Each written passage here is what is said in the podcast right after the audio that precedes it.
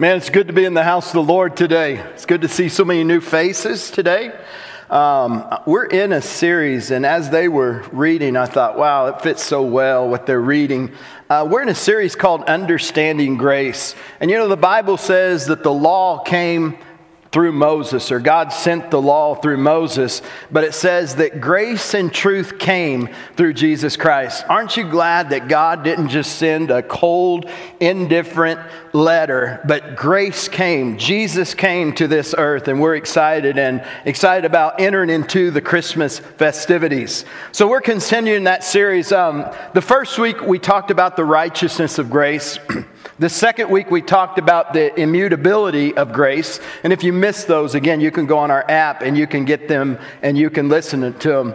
But today, we're going to talk about this may seem a little bit strange, but today we're going to talk about the marriage of grace. The marriage of grace. I want to ask you a doctrinal question. I want you to answer it with, with uh, boldness today. How many of you, I want to ask this, how many of you say that we are under the law? How many of you say we're under the law? Some of you quickly answer and you say no. And then some of you is like, well, sort of. Well, not really. Well, um, not exactly. And then some of you is like, man, I hate it when you ask those questions. I don't know. Why don't you just tell me? And you know, that's the problem is a lot of preachers haven't talked about that, and a lot of preachers haven't told us. Well, the simple answer to that, are we under the law? The simple answer that is this. It's found in Romans chapter 6, verse 14. It says, Sin shall not have dominion over you. For you are not under, notice it says under the law, but you are under grace. So scripture is very clear that we're not under the law, but we're under grace.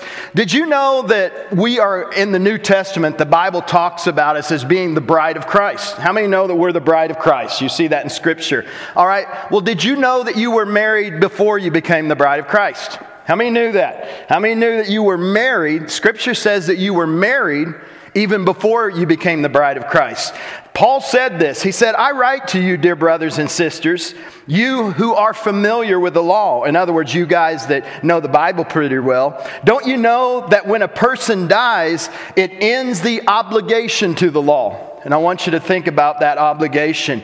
For example, then he gives an example. A marriage couple is bound by the law as long as they remain together until they're separated by death. But when one spouse dies, the other is released from that law of marriage. So you see that through death, we're released from that law of marriage. So then, if the wife is joined to the, an, another man while they're still married, scripture says she commits adultery. But if her husband dies, she's obviously free. She's free from that marriage contract and she's free to marry another man without being charged with adultery. Okay? So that was the example Paul said. But look at verse 4. It says, So, my dear brothers and sisters, he's setting some strong theology here. The same principle, the same principle, the same principle applies to your relationship with God. For you died to your first husband, everybody say the law. See, we were married before we were the bride of Christ. The scripture says you died to your first husband, the law, by being crucified. Here's how we died with, the, with Christ it says, by being crucified with the body of the Messiah. So you are now free to marry another. Y'all see that? Because of the death, you're now free to marry another. The one who was raised from the dead. Everybody say Jesus. Everybody say Jesus. So that you may now bear spiritual fruit for God. Notice it says that you may now bear spiritual fruit from God. Think about how much spiritual fruit you can bear for God when you're under the dominion and under the control and the power of the law. So this scripture says that we were married to the law. We had an obligation to the law. And before I go on any further, I don't want you to think the law is bad. In fact, you're going to see as I continue preaching, and especially next week, I'm not saying the law is bad or we're not to adhere to the law. It teaches us about life, it teaches us about business, it teaches us about family, it teaches us about how to, to, to do a nation. But the deal is we're not under the law. And there's a, there's a big difference in that. So before we were married to Christ, we were in obligation to the law. In other words, we had to act or we had to have a course of action because we were morally and legally bound to do something. It was a duty of commitment that we had to fulfill the law. And not just a little bit of the law, we had to fulfill all the law. And the Bible even says in, in James 2.10 that if you keep all the commandments and you slip just one little part of the commandments. It says you're guilty of all of them. So there's no boasting in here. Nobody can boast in here like, "Oh, I keep the law. I'm so holy. I do everything so right." The fact is is that none of us are holy and none of us can keep the law and none of us do things all right. So so we but we were obligated to that. And we were married to that. Think about that. We were married to that. But when Christ died, we died with him. Think about Christ on the cross. When he died, we died with him, and the power of the law we're not under that power of it anymore, that we were crucified with him. And even in Colossians, it says that Jesus took all the ordinances and all the laws that we have fallen on, and it says that he took them to the cross and he nailed them to the cross. So even when you think about the, the nails on the cross, you can think about the law, that Jesus fulfilled all the law and the righteous requirements of God and all that, and he nailed it. So we died with him, we were crucified with him and we died with him. And a result of this is we were also reunited or we were married to another after that, and we become married to grace, not the law. The old husband, it died. And now we're married to a new husband, and the new husband is grace. And I think you're going to enjoy him a whole lot more. And it says, and now, and now we can finally produce some fruit. How many walk around feeling failure and condemnation and guilt and fear before God and fear to go before God? Because you know what you are and you know what you do and you know, know, know where you're undone. That's being under the law. But there's a way to be over, that there's a way that we raise up with Christ to where we're not under it uh, again. We're going to learn that we even fulfill the law by the power of the Spirit. I'm not saying we just get rid of it and don't do it anymore.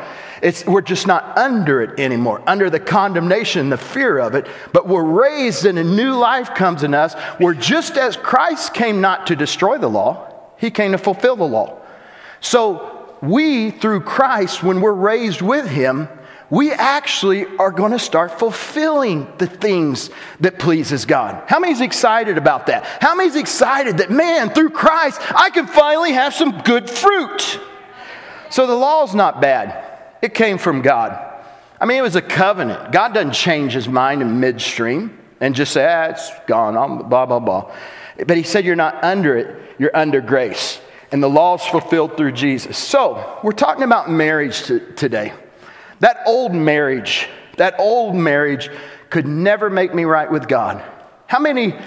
I know a lot of people that don't come to Christ. In fact, last week the Holy Spirit told me that there was somebody here in the service that they wanted to come to Christ, but then they thought of the change that they would have to do. And they thought about the rules and they thought about the things that they think's expected of a new Christian now. And that even makes them where they don't want to enter into that contract with God because they're starting out of the gate thinking, man, I can't do this. I can't do this. I can't fulfill this. So, first of all, our, our old marriage could never make us right with God, but our new marriage can. Anybody out there say, man, our new marriage can. The Bible says, for no one can never be made with right right with God or justified by doing what the law commands. The law simply shows us, shows us. Next week, I'm going to talk about how the law is a map, it's a mirror, it's a map. It shows us what sins are. Paul even said, Man, I was alive at one time. I was alive, and then the law came, sin revived, and I died. So, so, so when, when that's there, the law was a letter of condemnation. In fact, they were like, man, how can this be so glorious? All these commandments and things really was a letter of condemnation. It says that. It, it was, it was supposed to be glorious, but really it was a letter of con- condemnation because none of us could fulfill the law.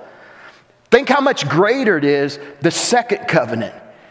I mean, the first covenant, Moses' head glowed like a, like a light to where they had to put a, ba- a bag over his head because his head was glowing so much. Think about how glorious the second one is. Here's the good news there is therefore now no condemnation for those who are in Christ. That's the key. Married to this new, this, the bride of Christ. Because, everybody say, through Christ. Because through Christ, the law of the Spirit, who gives life, has set me free from the law of sin and death.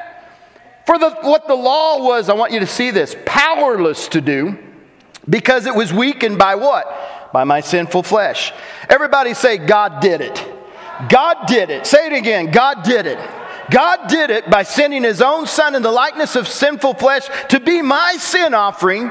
And so he condemned sin in the flesh in order that the righteous requirements of the law may be fulfilled and met in me, in us, who do not live according to the flesh, but we are in a new marriage.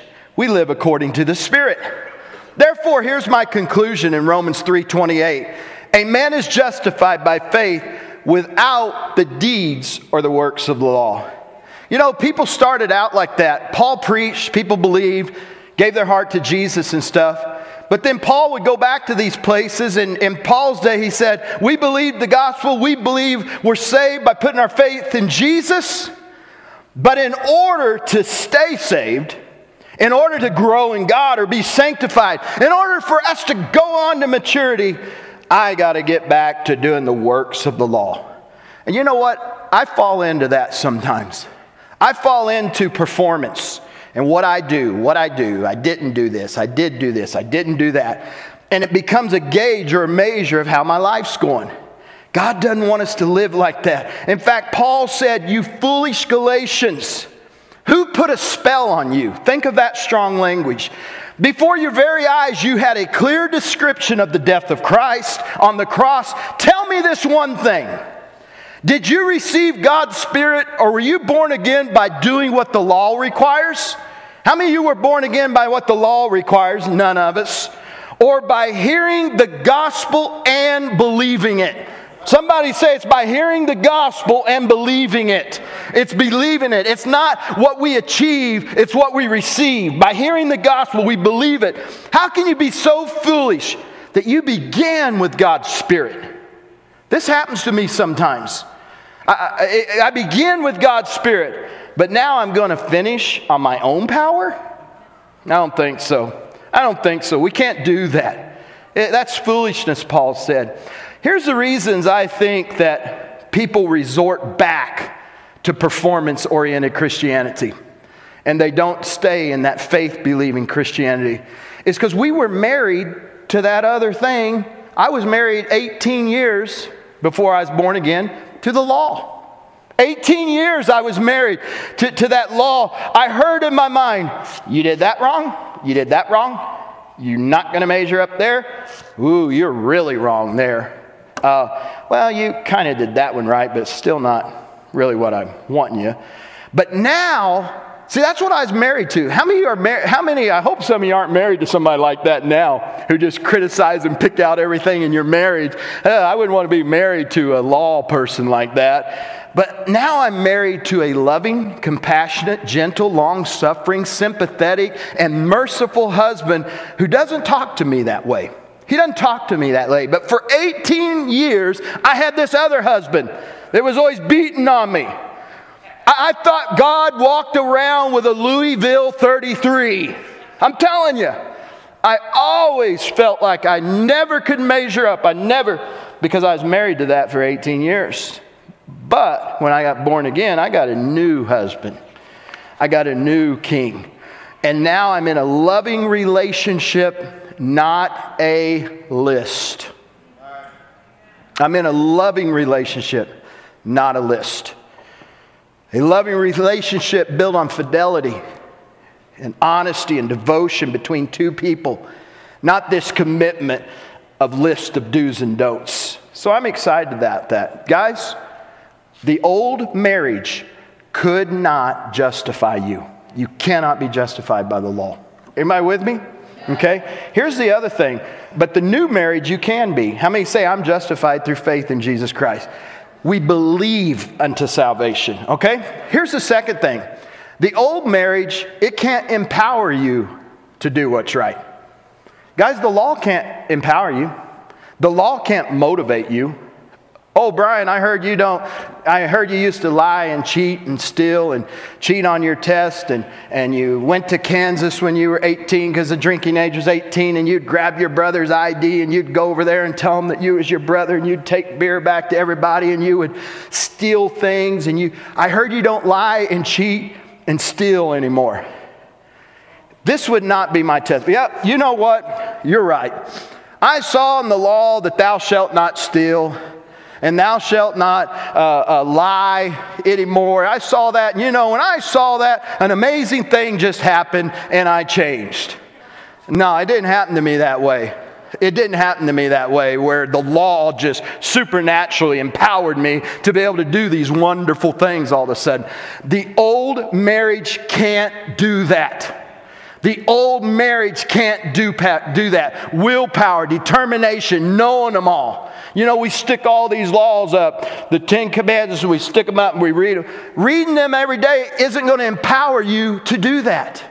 My testimony is when I died to the old husband, and I raised and I raised up with Christ and I was married to the bride of Christ, something supernaturally happened. And yeah, I don't lie anymore. And yeah, I don't steal anymore. And I don't covet anymore. And I don't have any other gods before him anymore. But it wasn't because of a list, it was because of a loving relationship. A list can't empower you. A list can't empower you. The law can't empower you. If you think it can, all you'll do is stick some willpower and determination with it, and then it'll take you even further down this, this hole. You can't do it. We're justified by faith, and also this new husband empowers us. He empowers us. You heard about the guy that went to the doctor, the doctor the other, way, other day, and on the way home, he stopped and he bought himself a new suit after he went to the doctor. He went home, he's like, I'm, I'm stopped, I'm gonna buy the best suit, the most expensive suit. He bought himself a new suit after he went to the doctor. When he got home, his wife said, Why in the world did you buy a new suit? He was a hillbilly, like me. He says, Well, because the doc said I was the most impotent man that he had ever seen. Yeah. I was the most, the law, the law important? Everybody say yes. The law important? Yes. But impotent it is also yes. The law's impotent. It can't help you. It can't help you. Think about this. Did the law ever produce something good in you? Never. Hadn't for me. Uh, it just told me what wasn't and told me what I need to aim for. It's good, it's got its place. But yet, the empowerment. You know, even in Galatians, you know, we're, we're under the law of the Spirit now. There's no condemnation in there Christ Jesus. Who walk, we're now uh, not in the flesh, but we walk in the Spirit. I love um, the Passion translation of Galatians chapter 5, where it lists out all the sinful deeds of the flesh. How many know what I'm talking about? List out all the sinful deeds of flesh which a lot of them, lot, probably everybody in here does at least one of them. Um, but after you read through them, um, it says, but the fruit that the Holy Spirit produces. Did you hear that? But the fruit that the Holy Spirit produces is love, Amen. joy, peace, patience, gentleness, kindness, self control. Who produced it? Who produced it? The fruit that the Holy Spirit produces. I know that, as Paul said in Romans 7, I know that in me dwelleth no good thing. For the will and the desires there, but how to perform it, I cannot find. What I want to do, I don't do. What I hate to do, I do. Just pulled back and forth. I know that I can't do it. The law cannot empower you, but the Spirit can. Guys, we need to start leaning in. We need to start leaning into that. Some of you want to start producing fruit in your Christian faith. You got to start leaning into the power of the Spirit. You got to start leaning into. Do you guys know that the Bible says that the same power that re- raised Jesus from the dead dwells in you? That just as Christ was raised in power, not in weakness, we're raised up to be able to do what we need to do. Philippians chapter 2, I think verse 13 says this in NLT. I like NLT on this one. It says that God gives us both the desire, everybody say desire. He empowers us. He gives us both the desire. Anybody out there, sometimes your desire meter's low? He gives us both the desire and the power to do what? To do what pleases Him. Amen. How many want to start producing some fruit? Get with your new husband. Get with your new husband, and you can start having some offspring of good fruit. So the law can't justify, the law can't do that. The law cannot empower you, but grace can.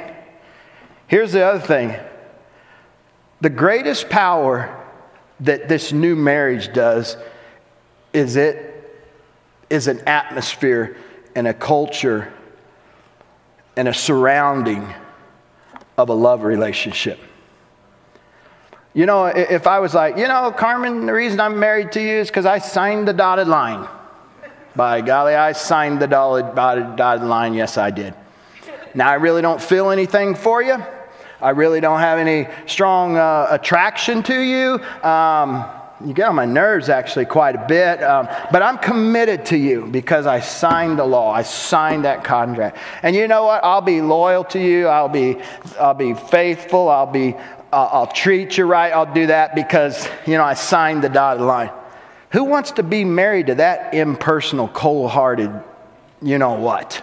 Who wants to be married to that? Who would rather be in a love relationship? You know what motivates me to do right? Man, the sun rises and sets on you, baby.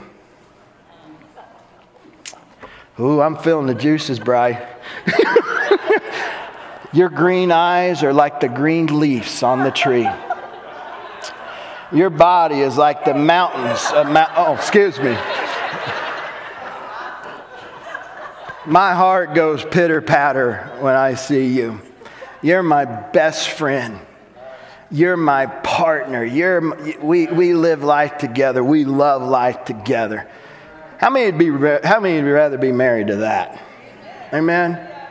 I don't want to, the law, it's words. It was written on stone. It's cold. It's impersonal.